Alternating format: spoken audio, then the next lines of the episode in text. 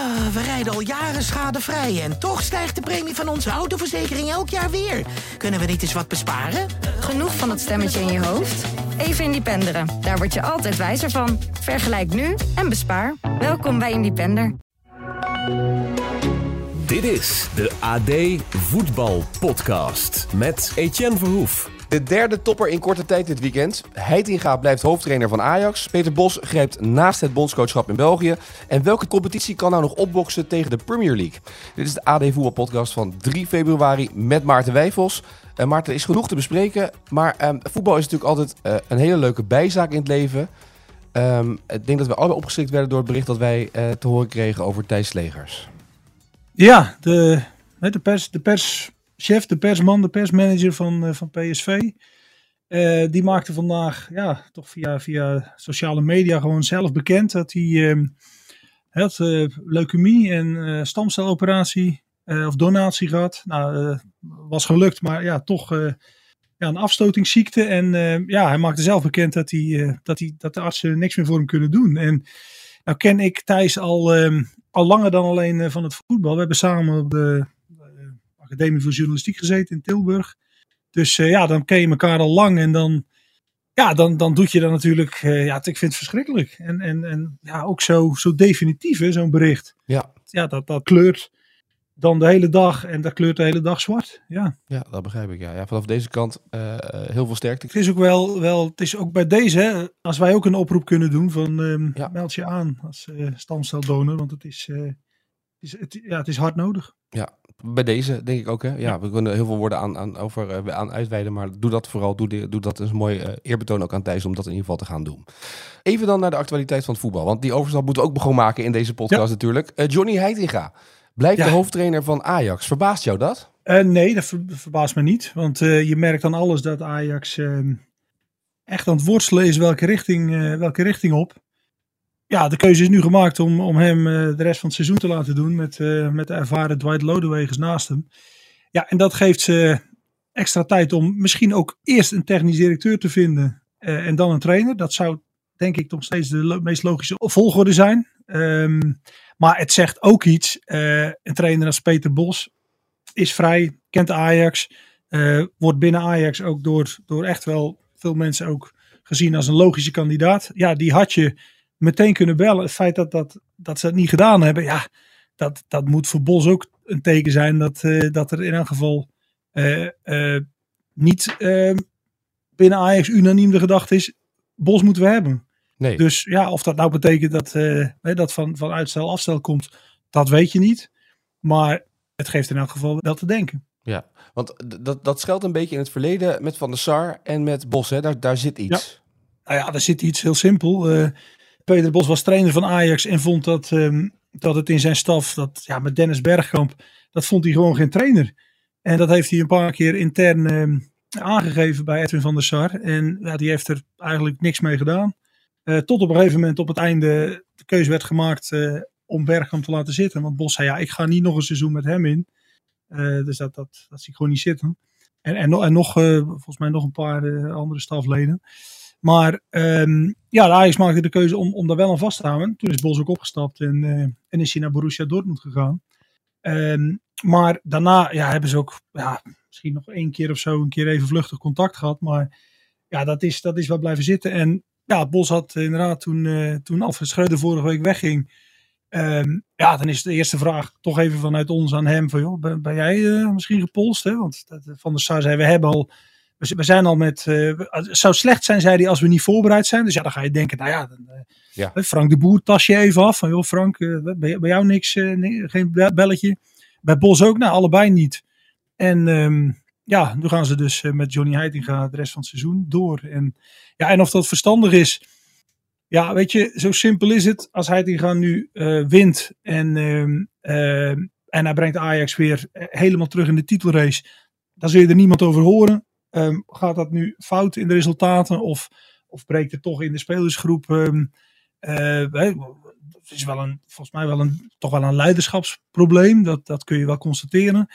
Um, als dat, als dat, ja, als dat zeg maar weer gaat opspelen, ja, dan dan zal er ook naar hem gekeken worden of hij dat kan aanpakken en oplossen en wat hij dan doet. Dus Het zijn wel, eh, ja, hoe moet je het noemen? Eh, Examenweken voor Heitinga. Hij moet het denk ik zelf niet zo zien. Want hij is ervoor gezet in een situatie dat je het overneemt. Dus je hebt ook geen, niet je eigen voorbereiding kunnen doen. Je hebt niet je eigen groep kunnen samenstellen. Dus hij is natuurlijk eigenlijk een interim trainer. Ik denk dat hij het zelf vooral als een positieve kans moet zien om, om, ehm, ja, om, om wat van zichzelf aan Ajax toe te voegen. Hij kent de club. Eh, hij legde vorige week ook meteen de lat neer. Champions League. Eh, hij zei ehm, als we dan... ik kreeg de vraag volgens mij, als, er nou morgen, als je 5-1 wint, dan iedereen tevreden. Zei hij, nou, dan is het Ajax, dan zal het ook over die ene tegengoal gaan. Dus die lat legde hij zelf al neer. Ik denk dat dat goed is. En voor de rest, ja, hij is nog een onbeschreven blad als hoofdtrainer. Dus eh, tenminste in de eredivisie, dus laat het maar zien. Ja, dit weekend tegen Cambuur natuurlijk de tweede wedstrijd onder zijn leiding. Na die overwinning tegen Excelsior. Toch even terug naar die keuze dan voor hem. Hè? Want eh, je hebt het over leiderschap, heb je het over. Hè? Deze groep heeft duidelijk aangegeven dat ze leiding nodig hebben. Dat hebben we uit de verhalen Ja. van Blind kunnen optekenen. Dat, dat Ja. hoor je overal eromheen. En dan zet je iemand neer die 39 is. Ja. Die 0,0 ervaring heeft als hoofdtrainer op het hoogste niveau. Ja. En die moet dan nu met nou ja, de psychologie van de koude grond... met een ranglijst uitgeprint in de kleedkamer gaan laten zien... Want ze wisten namelijk niet, bij Ajax wist niet waar ze stonden op de, in de Eredivisie kennelijk. En ik, ik, daar zit voor mij, voor een club als Ajax, gelijk. Ja, maar, maar dat zeg je natuurlijk goed. Maar dat zien we toch steeds in het voetbal. Op een of andere manier blijft er een onbedwingbare drang om daar ehm, jonge, onervaren trainers voor de groep te zetten. Dat heeft PSV nu een aantal keer gedaan. Dat doet Ajax. Nou, Feyenoord heeft het met Van Bronckhorst gedaan. Hè, wat in het begin eigenlijk ook eigenlijk falikant mislukte. En Dick Advocaat heeft de boel toen gered. Bij PSV hebben we hetzelfde gezien. Eerste jaar Cocu met Hiddink erbij. Ja, en dat, dat, blijft, dat blijft gebeuren. Dus nu, nu is Ajax weer aan de beurt die dat, eh, die dat doen. En, en kijk, ehm, iedereen heeft natuurlijk in Amsterdam misschien... Ja, dat is wel een tijd geleden hem ook nog in zijn hoofd. Louis van Gaal was... Ik denk dat Van Gaal... Volgens mij Van Gaal is van 51. Hè? En dan bij Ajax kwam hij er... Ik denk dat hij... Ik denk dat hij 39 of 40 was. Dus zo oud als Heitinga toen Ja. hij de kans kreeg. Ja, en dat werd een succes. Maar ook moeilijk, hè? De wedstrijd Osasuna staat nog in de, het geheugen van alle wat oudere Ajaxiden gegrift. Het was, dat was de wedstrijd als hij had verloren. Dan eh, was hij, was hij eruit gelegen in, eh, in Europa. Maar hij won hem en ja, vanaf daar werd eh, de geboorte van zijn succesteam. Dus ja, dat, dat, dat, heeft, dat hebben mensen misschien toch ook nog in het hoofd. Van ja, maar kijk eens, Van Gaal, ultieme voorbeeld, hè, jong. En, maar het is toch vaak heel moeilijk hoor. En ehm, ja, goed, Heitinga moet het, wat ik zeg, hij moet het maar zien als een, als een positieve kans dan voor hem. Maar het, het is, ja, het, het is niet ideaal, dat, dat, dat is duidelijk. Ja, we moeten trouwens wel één ding aanleren, vind ik, bij het AD. Als er een positie vrijkomt, normaal zeggen we altijd dik advocaat is dan de ideale trainer. Maar wij moeten nu een tweede functie daarnaast. We moeten een tweede man altijd bellen op het lijstje. Dus Dick is één. Dick, ga jij het overnemen bij deze club in last? Maar twee is, Dwight Lodewegers, ben je al gebeld Oh ja. om assistent te worden? Want Ja. weet je het niet meer, weet je niet meer wat je moet doen, dan moet je de redder des vaderlands van het Nederlands voetbal, Dwight Lodewegers, bellen. Ja, nou ja, hij is inderdaad bij PSV geweest, bij het Nederlands elftal. Nu eh, huurt, huurt hem dan in. Ja, nou ja, goed. Ik moet zeggen, ik heb hem bij het Nederlands elftal dan van, van wat dichterbij meegemaakt. En spelers waren wel, wel ehm, ja, echt wel enthousiast ook over manier van training geven. Eh, hij kan in hele ja, simpele bewoordingen kan die, kan die oefenstof overbrengen. En ehm, het is ook wel een, eh, een man, ja, het is natuurlijk ook, inderdaad bij veel clubs gezeten. Dus hij zal ook even wel een referentiekader. Maar inderdaad, ehm, ja, je zou bijna een slogan, hè? eh, zo- zoals je wel eens de, de foute slogan competitie. Ja, Maar dan, dan een slogan rond Lodewegers. Het is een beetje een moeilijke naam om op te rijmen. Maar die mag jij verzinnen. ja gaan we onze luisteraars bij mee aan het werk zetten. Laten we komen met een mooie slogan als je het even Met niet meer weet. Dwight alles weer alright of zoiets. Ja, Nou zoiets, ja. Ja, precies. Weet je, dat is Ja. een beetje... ja. nou, mocht er nog een mooiere slogan zijn, eh, dan met Dright alles weer alright. Eh laat het vooral weten via Twitter. Wij zijn heel benieuwd. Ik ben benieuwd waar, waar onze luisteraars mee komen. Ik denk dat er een paar mooie slogans binnen gaan komen.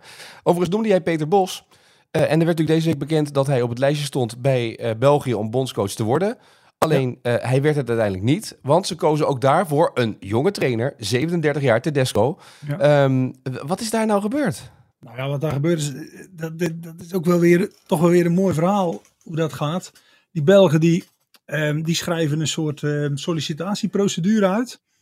Ehm, maar vervolgens eh, is Peter Bos gewoon gepolst toen hij een keer bij FC Antwerpen op bezoek was, bij Overmars. Ehm, en de Nederlandse trainers die daar zitten, die, die kent hij ook. En dan kreeg hij de vraag van iemand die in die selectiecommissie van de, de, de, Belgische Bond zit.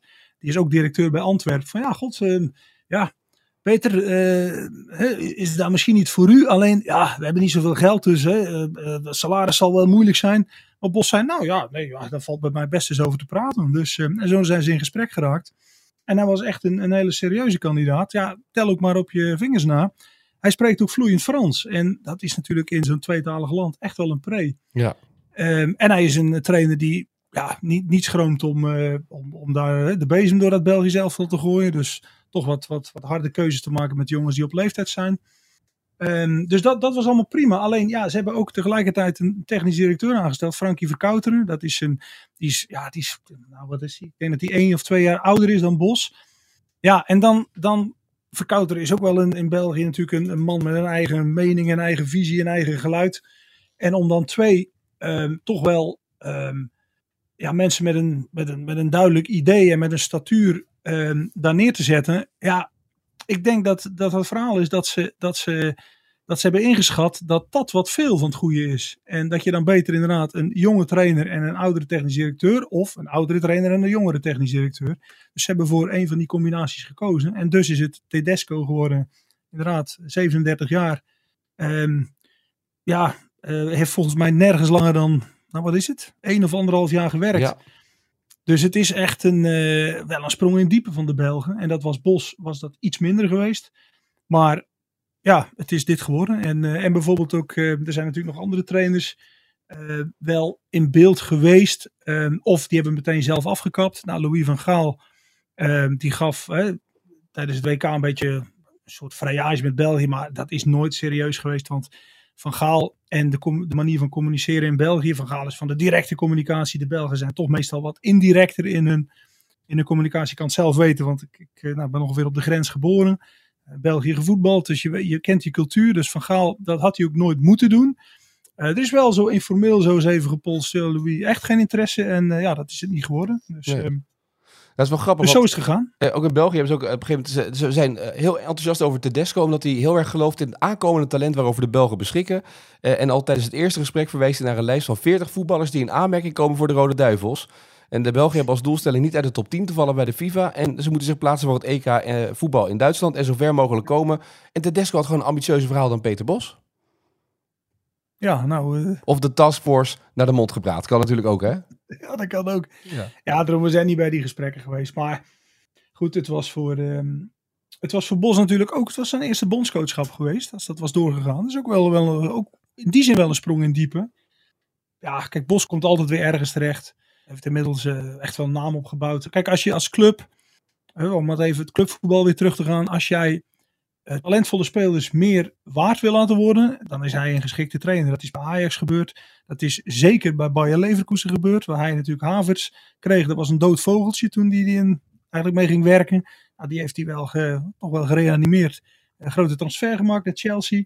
Eh, Florian Wirtz, het grote Duitse talent. Hè, vertelde hij ook wel eens dat zijn vader blij was dat hij ja, met, met Bos toen zijn eerste minuten en zo kon maken. Dus, dus ja, dat, dat, er zijn natuurlijk altijd clubs die, eh, die, die dat, ja, voor, voor wie dat interessant is. En is Peter Bos dan ook een bondscoach? Zie je dat of niet?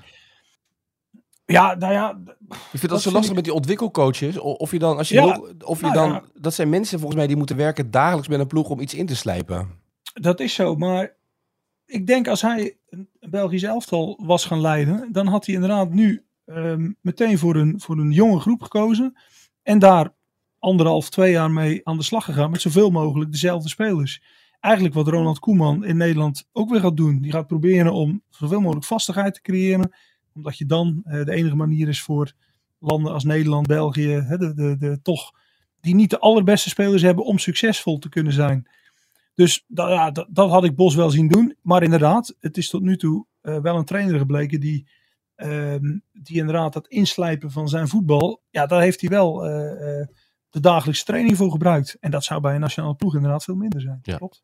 Eh, zometeen praten we uitgebreid over Feyenoord PSV eh, en de andere wedstrijden in de Eredivisie dit weekend. Nog één dingetje wil ik even aanstippen.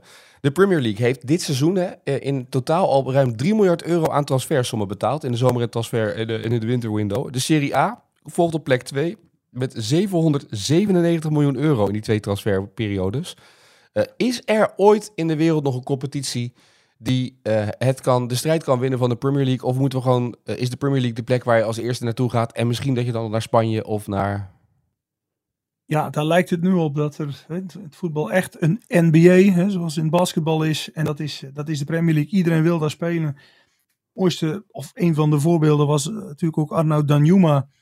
Hè, PSV, Marcel Brands heeft het deze week nog verteld. Nou, waarom met Danjuma? Hè, komt, komt van onze club vandaan. Dus die jongen had echt wel interesse in PSV. Maar toen kwam Everton. En dan zou je zeggen, ja, Everton, hè, de- de degradatiekandidaat nummer 1 in de Premier League zo'n beetje. Maar ja, daar ging hij toch dan uiteindelijk liever naartoe. Want het is toch NBA-voetbal. Ja. En zo redeneren ze. En ja, dat, eh, dat, dat is momenteel de orde. Ja, je, je vraagt je af of het voetbal zich in die zin niet van binnenuit aan het opvreten is. Want wat Chelsea nu ook doet. Eh, drie elftallen kunnen, kunnen opstellen, maar, maar je mag niet eens alle spelers aanmelden voor Europees voetbal. Je kunt je niet voorstellen dat dit, dat dit jaren doorgaat. Ja, en ook de spelers zelf. hè. Ik vind nog steeds een mooi voorbeeld. Een aantal jaar geleden had je um, Gonzalo Higuain. Ja. Die zat bij Real Madrid. En dat was toen ook al eh, een sterrenploeg. En op een gegeven moment heeft hij echt, als een van de eerste spelers toen, de keus gemaakt van ja, luister, ik kan hier wel weer, weer, weer eens in, in, de twee weken spelen of, of, of dan weer een keer invallen, maar ik wil gewoon toch elke week voetballen. En die is naar Napoli gegaan toen. Dat hij daar de eerste spits. Eigenlijk hoop je dat daar meer spelers zijn die, die, die zo'n soort keus maken.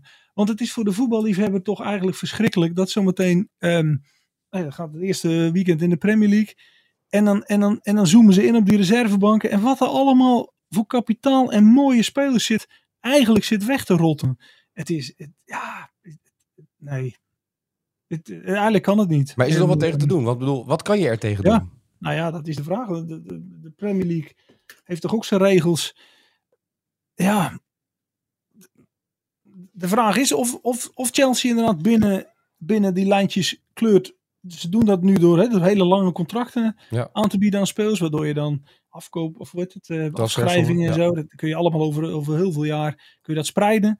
Maar ja, zij gaan toch van de zomer, zou je zeggen, wel, wel toch een probleem hebben om, ja, om spelers weg te, te krijgen. Maar zie je straks misschien een front komen van Bayern München, Real Madrid of Juventus? nee, Juventus is Ja, misschien dat- niet het goede voorbeeld trouwens nu. Maar Nee, dat, dat blijft moeilijk. Hè. De, de, de eenheid in het Europese topvoetbal is natuurlijk weggegaan door ja, uitroepen van die Super League. Toen stond Bayern München al tegenover Barcelona, Real Madrid. Dus hoe, hoe ga je daar nu ja, nog eenheid van denken in krijgen? Maar ik, ik, ja, je zou bijna zeggen dat alle voetballiefhebbers pees voor Bayern München de rest van dit seizoen. Laten we hopen dat zo'n club de Champions League wint. Dat, dat eh, Cancelo nu naar Bayern gaat, geweldig. Echt geweldig. Dat dat, dat toch nog gebeurt. Dat, dat Bayern zo'n goede speler erbij krijgt. Hij was in het bekerduel deze week bij heb zitten kijken. Ja, dan is hij meteen een meerwaarde. En, en, en gelukkig dat dat soort clubs toch nog tegenwicht kunnen bieden. Maar de, zeg maar de, pool, de, de knock-out fase van de Champions League. Ja, ik ben heel benieuwd of dat, eh, of dat echt een één grote Engelse overheersing wordt of niet. Eh, Dan even naar dit weekend eh, in eh, de Eredivisie. Natuurlijk de volgende topper op het programma, die tussen Feyenoord en PSV. Eh, wat zijn de lessen die jij nu hebt geleerd van dit Feyenoord in de topwedstrijden? Nou, dat Feyenoord, eh, in, in, dat Feyenoord in alle toppers herkenbaar voetbal speelt. Dat ze in staat zijn om de intensiteit in de wedstrijd te bepalen. Om, om, om ook dat, dat, dat druk zetten en de linies kort op elkaar. Dat is allemaal in orde. Maar dat, ze, dat het ze nog niet gelukt is om die topwedstrijden te killen. Waardoor ze ehm, ja, nu al afstand hebben kunnen nemen van de rest. Dat is niet gebeurd. Dus ze hebben eigenlijk toch een beetje de rest in leven gelaten. Ja, en nu is de vraag of. ehm, stel, hè, want PSV heeft het traditioneel altijd moeilijk in de kuip. Eh, dat, dat is eigenlijk één groot. eh, ja, zwarte magie is het. Ja. Er, er gebeurt altijd wat met blessures, eh, polletjes. nou ja, keepers die, die een bal zelf over de doellijn tillen en doelpunten. Er gebeurt altijd wat. Maar stel dat PSV wel wint, wat, wat ook wel eens gebeurt is. Stel dat ze, dan, dan schuift, en Ajax wint ook. Twente zou winnen dit weekend, dan schuift alles helemaal in elkaar. En dan, ja, dan ligt alles open. Maar het is wel een, dus het is best een sleutelwedstrijd. En ehm, ja, ik, ik, ja ik, ik heb steeds de gedachte dat, het, dat de Eredivisie, dat niemand gaat weglopen. Kan PSV tegen dat spel van, eh, van Feyenoord? Kunnen ze daar onderuit voetballen eigenlijk? Nou ja, eh, wat PSV in elk geval nodig heeft, is, is, is een goede Luc de Jong. Waar je altijd de lange bal op kan spelen. Hè? De uitweg hebt. Uh, en van daaruit dan met Simons en um, um, met, ja, ben benieuwd of Hazard, de aankoop, of die meteen meedoet. Uh, wat ze eventueel nog met die, met die, nieuwe, die nieuwe spits die ook gehaald is. Kun je daar nog mee in de wedstrijd? Xavi Simons. Dus daar liggen voor PSV, als dat lukt, wel mogelijkheden. Maar ja, uh, PSV opbouwend, dat is geen feest. Dus ik, uh, ik, ik, ja, ik ben benieuwd. En, hoe Feyenoord dan inderdaad ook omgaat met, die, met, met, met, met, met ja, het spelen van de, het bespelen van de tweede bal als PSV hem lang zou spelen. En, en ja, we moeten ook eerlijk zijn, Luc de Jong momenteel, ja, dat, die, is, die is nog niet in de vorm dat je zegt, die, die beslist even zo'n wedstrijd zoals hij in het verleden wel eens Ajax-PSV heeft beslist, of PSV-Ajax. Dat hij het echt regisseerde, ook vanuit de lucht, die ballen neerleggen op snelle bergwijn.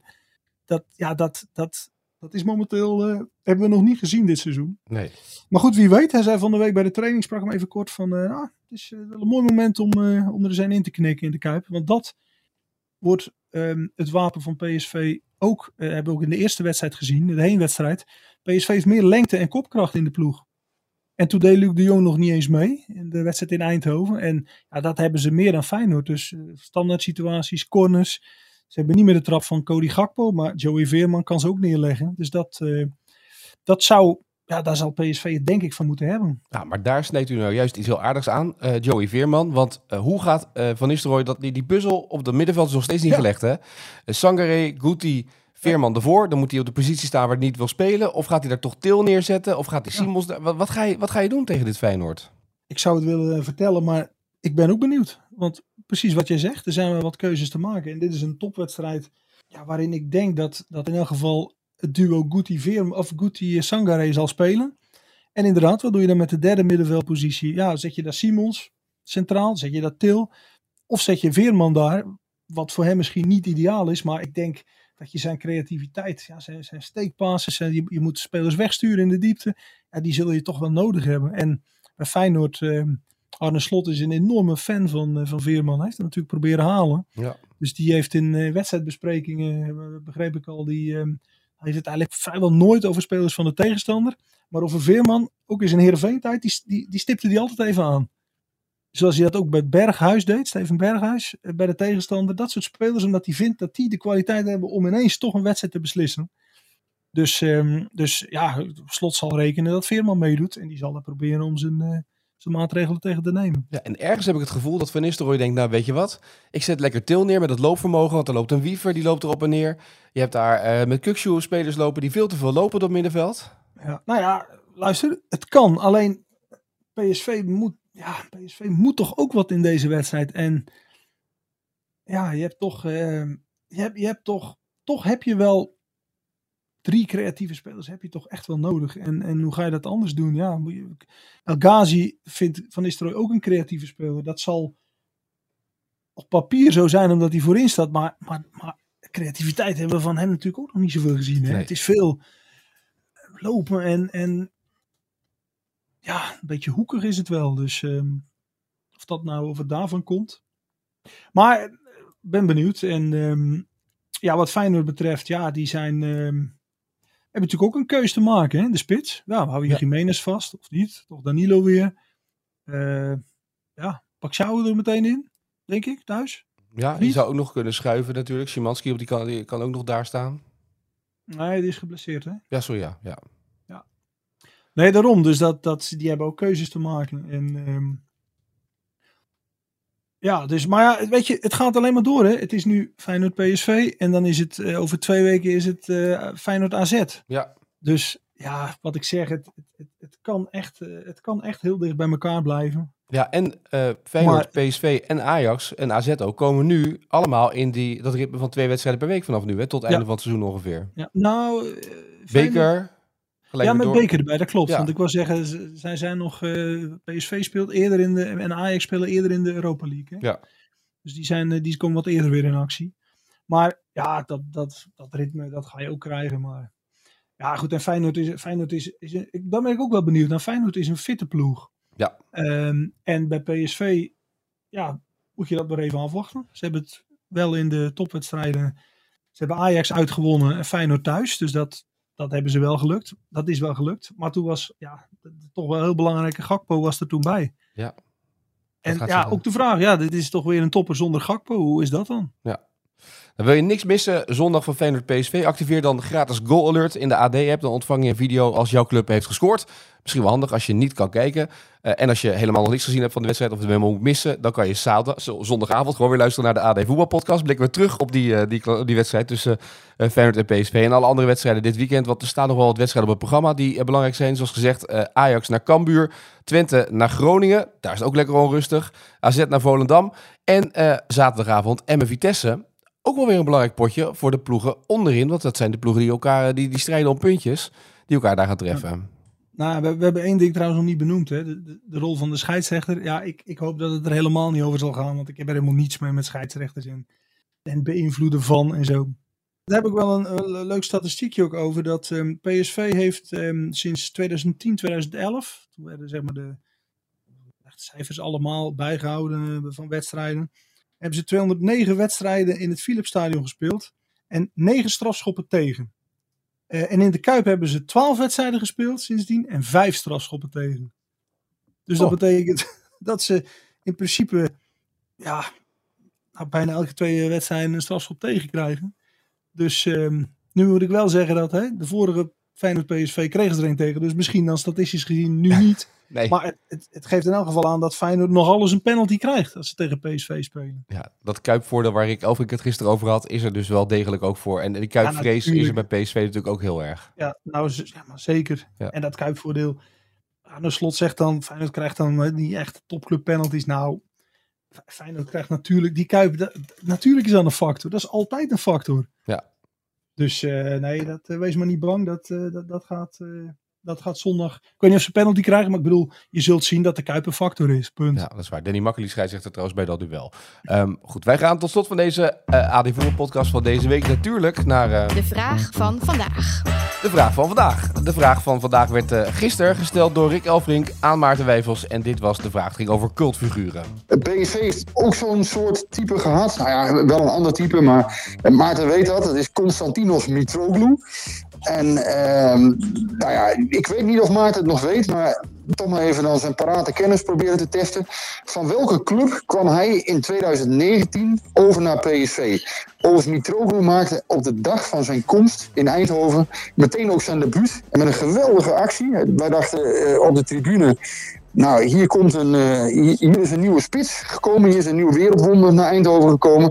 Nou, dat bleek, een, eh, dat bleek enigszins mee te vallen. Sterker nog, het was eh, na die avond eigenlijk ook al heel snel over. Maar mijn vraag is dus, van welke club kwam hij naar, eh, kwam hij naar PSV? Hij kwam volgens mij. Hij kwam van Galatasaray, maar hij was uitgeleend door Marseille. Ja. Zo was het volgens mij, Ja, toch? dat was ja. inderdaad. Ja, ja. Ja, ja, en hij maakte die, die actie, hè, waar het natuurlijk over gaat. De, eerste actie, dat, dat, dat- om, zijn, eh, om zijn als even tollen. Dat was tegen, tegen Apollon Limassol. Ja. Ja, precies. ja ik kan, dat zie je het nog voor me. Dus toen dacht iedereen, zo, wat krijgen we nou binnen? Ja. Maar Twee, twee weken later was dat gevoel een beetje weg. ja, maar die was het, het leek wel, die was het leven gewoon moe. Die stond echt al, ja, maar die kwam echt bijna zuchtend. We hebben hem een keer gezien op het trainingskamp. Dat, die, dat ze toen sprintjes moesten doen. Nou, werkelijk. Alsof hij alsof die drie zakken aardappelen op zijn rug had.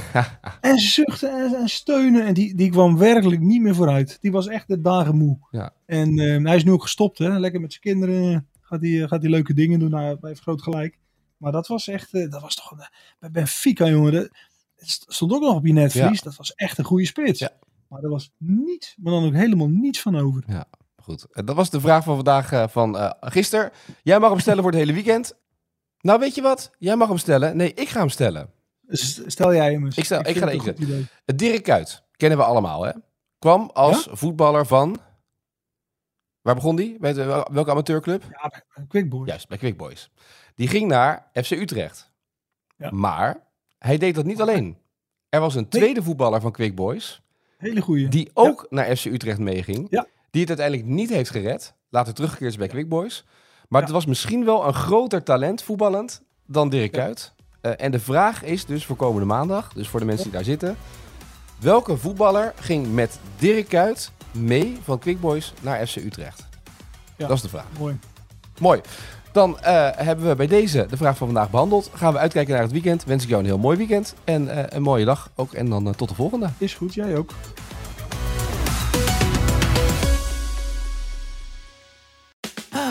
Al jaren schadevrij en toch stijgt de premie van onze autoverzekering elk jaar weer.